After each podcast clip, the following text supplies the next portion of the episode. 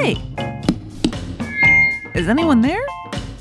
Good, because it's Sounds Week on Chompers, your morning and night toothbrushing show. Start brushing on the top of your mouth on one side and make little circles with your brush around each tooth. Three, two, one, brush. Listen closely because today we have a quiz.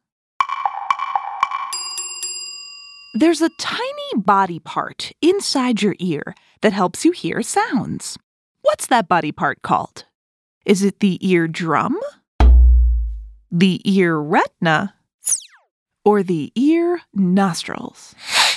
To figure it out, let's learn more about how sound works. Switch your brushing to the other side of the top of your mouth and brush the molars in the way back, too. Sound travels as a wave. We call them sound waves. Like the ocean? Not exactly.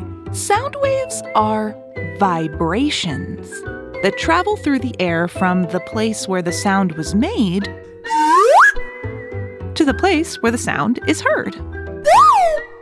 When you hear a sound, it's because the vibration of the sound wave traveled from where it was made to your ear. I'll explain more after you switch your brushing to the bottom of your mouth and brush your front teeth too.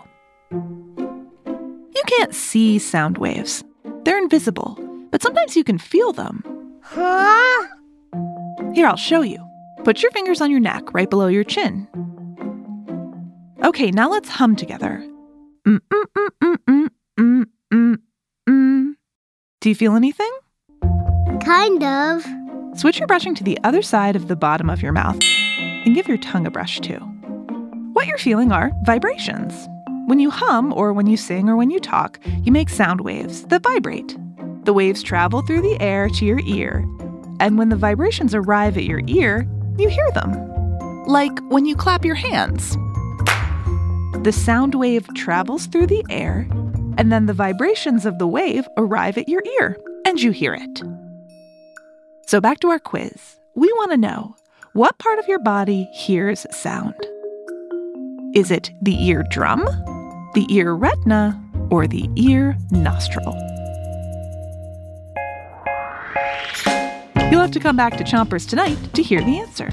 Until then, three, two, one, spit. Chompers is a production of Gimlet Media.